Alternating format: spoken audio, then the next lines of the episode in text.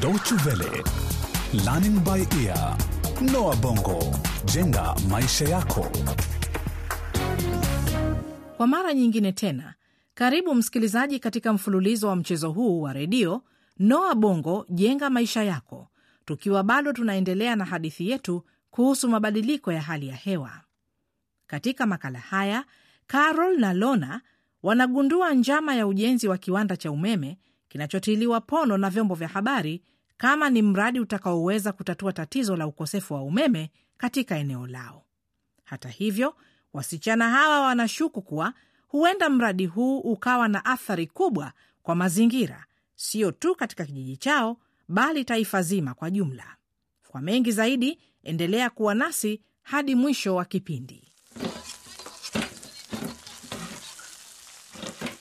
Mama, Eh.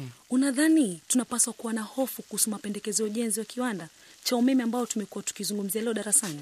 E, ndiyo mwanangu, mimi mwenyewe binafsi nina wasiwasi, kwani kwa kuzingatia yaliyoandikwa magazetini, kiwanda hiki ndicho kitakachokuwa kikubwa zaidi hapa nchini. Unajua, Afrika ni mojawapo ya maeneo yaliyoathiriwa zaidi na mabadiliko ya hali ya hewa. Wewe Kila mara mimi husoma kuhusu swala hili la mabadiliko ya hali ya hewa, lakini bado sielewi vipi linavyotuathiri hapa Afrika. ili kukutoa taka masikioni. Kila bara na nchi ina misimu yake ya hali ya hewa, au tuseme ripoti ya utabiri wa hali ya hewa. Na yetu ni ipi? Kimsingi sisi hapa tumekuwa kila mara na misimu miwili ya mvua, mvua za masika ambazo huanza mwezi wa Aprili hadi Mei, kisha mvua za vuli ambazo huja mwezi Novemba. Alafu tumekuwa na msimu wa kiangazi ambao huanzia mwezi Disemba hadi mwezi Machi. Kwa kawaida msimu wa baridi huanzia mwezi Julai hadi Septemba, mwanangu Lona. Lakini hali hii sasa imebadilika. Sasa tuko mwezi Januari na jana ilinyesha mvua kubwa isiyo kawaida, mama. Ni kweli kabisa mwanangu Lona, hayo ndiyo ninayomaanisha ninapozungumzia mienendo ya hali ya hewa. Wakati mimi nilipokuwa mdogo, misimu hii ilikuwa inajulikana bayana kabisa. Ungeweza kutabiri lini utaanza msimu wa mvua za masika. Tungejitokeza barabarani kufurahia mvua hizo za masika. Hmm? Wakulima nao wangesherehekea kuanza kwa msimu huo baada ya kuandaa mashamba yao. Sasa kwa nini hali hiyo imebadilika sasa, mama? Ehe, hali hii ndio wataalamu wanayoiita global warming, yaani ongezeko la ujoto duniani. Wakati kiwango cha joto ardhini na baharini kinapoongezeka na hivyo kusababisha mabadiliko kwenye mikondo ya misimu ya hali ya hewa. Na nadhani hii pia inahusiana na athari za gesi chafu inayotokana viwandani ambavyo tulijifunza leo darasani, sio? Hiyo ni kweli mwanangu. Kumekuwa na ripoti kadhaa za jopo la kimataifa la mabadiliko ya hali ya hewa, kundi lililoundwa na serikali mbalimbali mbali na Umoja wa Mataifa ili kutathmini kiwango cha mabadiliko ya hali ya hewa yanayosababishwa na binadamu. Na maazimio yapi waliowafikia, mama? Kitu muhimu walichogundua ni kuwa kiwango cha joto ulimwenguni kinazidi kuongezeka hasa kutokana na shughuli za kibinadamu. Hii labda inatokana na ujenzi wa viwanda visivyozingatia usafi na mazingira, na pia uchafuzi unaotokana na uendeshaji magari kila mahali. Nishati zinazotumika kama vile diesel au petroli hutoa dioksidi ya kaboni ambayo huchangia uchafuzi wa mazingira. Kwa hivyo huenda hii ndo sababu kuna joto zaidi na tunalazimika kulala tukiwa tumewasha feni. Lakini mama, mi sikumbuki nikilala na feni nilipokuwa mdogo. Wakati huo hungehitaji feni, lakini siku hizi joto limeongezeka sana. Inaonekana tuna vipindi virefu vya ukame bila mvua, na kisha kwa ghafla mvua hunyesha, hasa katika maeneo ya kaskazini mwa nchi yanayosababisha hata mafuriko. Mama, nakumbuka kuona picha za mafuriko kwenye televisheni. Magari madogo yalikuwa yakielea na watu, hata nyumba zilisombwa na mafuriko haya. Pa, watabiri wa hali ya hewa, wanasayansi na hata uwe babu yako ambaye amekuwa akijigamba kwamba anaweza kutabiri ni lini mvua zitakaponyesha, yaonekana wameshindwa kabisa kutabiri hali hiyo kwa sasa. Kwa hivyo watu wa barani Afrika wanaotegemea ardhi, bahari na hali nzuri ya hewa kwa shughuli zao, mambo yameanza kuwabadilikia na kuwa magumu zaidi. Mama, nadhani umemunguza huyo samaki. Ah, ah, hata sikuwa na umakini. Mimi huudhika sana kuhusu mazingira, hasa kwa nyie vijana. Naelewa hilo mamangu. Lakini kuna jambo moja mwanangu Lona, kuna watu wengine wenye nadharia kwamba kupanda kwa kiwango cha joto, kiwango cha maji baharini na mabadiliko ya hali ya hewa eti ni jambo la kawaida tu, na bila shaka hata wanasayansi wenyewe hawawezi kuwa sawa asilimia moja kwa mia. Akiwa darasani, Alex huwa hivyo tu mama. Angalau amekuwa hivyo hadi leo, lakini nafikiria kwa sehemu kubwa inatokana na babake. Si unajua babake ni mwanasiasa e, ni mwanasiasa na anaonekana anahusika katika mradi wa ujenzi wa kiwanda cha umeme hapa mjini. Kweli? Basi ni lazima umsaidie aweze kuelewa. Labda itakuwa muhimu kwetu katika kumshawishi babake. Hebu tafuta ujue kwa hakika ni nani wanaohusika na uwawajibishe watoe majibu kamili. Hebu chunguza iwapo kweli wanazingatia na kujali usafi wa mazingira eh?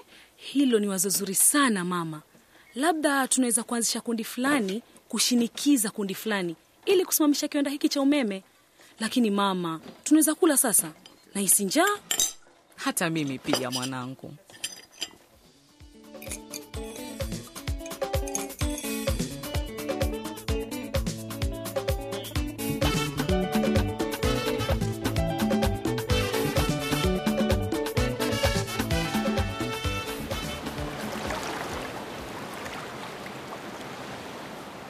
Ehe, Alex, hapa ndipo mahali palipopendekezwa ujenzi wa kiwanda cha umeme tunachozungumzia kila siku. Bado mradi wenyewe haujaanza, lakini katika muda wa miezi michache ijayo, baada ya kupata kibali, bila shaka utaona shughuli zikiongezeka hapa. Lakini baba, hii ni mojawapo ya sehemu za kuvutia sana katika ufuo huu wa bahari. Mara nyingi mimi na marafiki wangu huja kucheza kandanda pale ufuoni. Alex, kunazo sehemu nyingi za ufuo katika eneo la kusini, na mbali na hayo, hudhani ni muhimu kuwa na umeme kuliko ufuo wa kuchezea. Na je, kuhusu uchafu utakaotoka kiwandani? Mimi najua machujo ya mafuta hutoa kiasi kikubwa cha taka zenye sumu. Unahakika uchafu huu hautamwagwa baharini? Na je, sisi pia hatutalazimika kuvuta hewa iliyochafuliwa na sumu hiyo?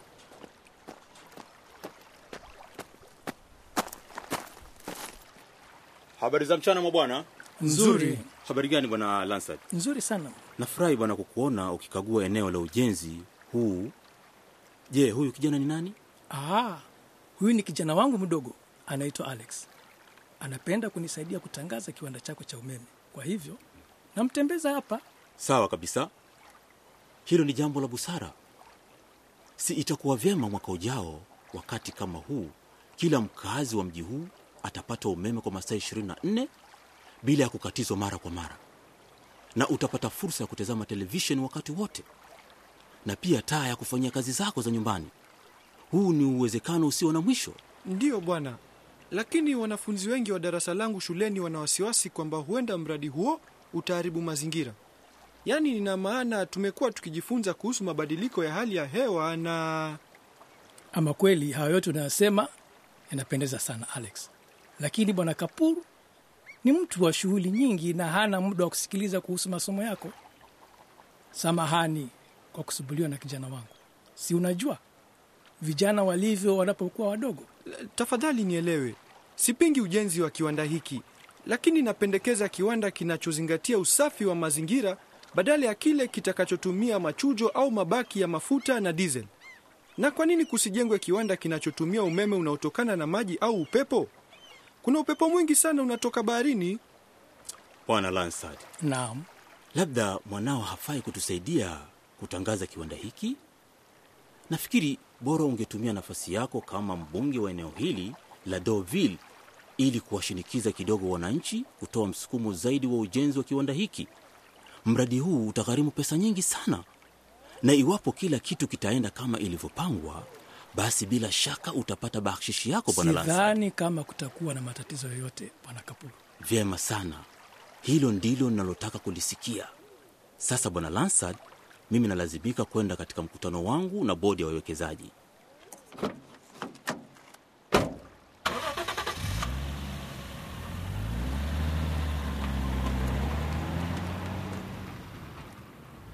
Alex, kwa nini unazungumza namna hiyo na mtu muhimu kama yule? Samahani baba, lakini nadhani anasema uongo kuhusu swala la uharibifu wa mazingira. Kwani baba, we hujali tena mazingira yetu? Hiyo imetosha Alex, sasa nitakufungia kwa muda wa mwezi mmoja. Ingia ndani ya gari, twende nyumbani haraka.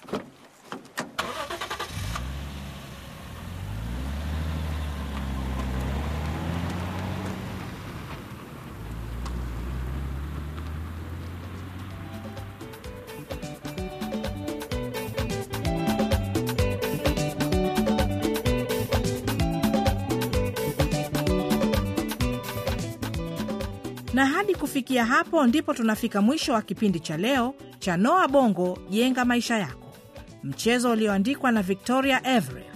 Ungana nasi wakati mwingine usikie jinsi Joshua anavyoshuhudia mabadiliko ya hali ya hewa yanavyoathiri maisha ya baba yake, na pia kama Joshua atakubaliana na msimamo wa wenzake shuleni. Iwapo ungependa kukisikiliza tena kipindi hiki, tembelea mtandao wetu. Anwani yetu ni www.dw-world.de mkwaju lbe. Hadi wakati huo basi, kwa heri kwa sasa.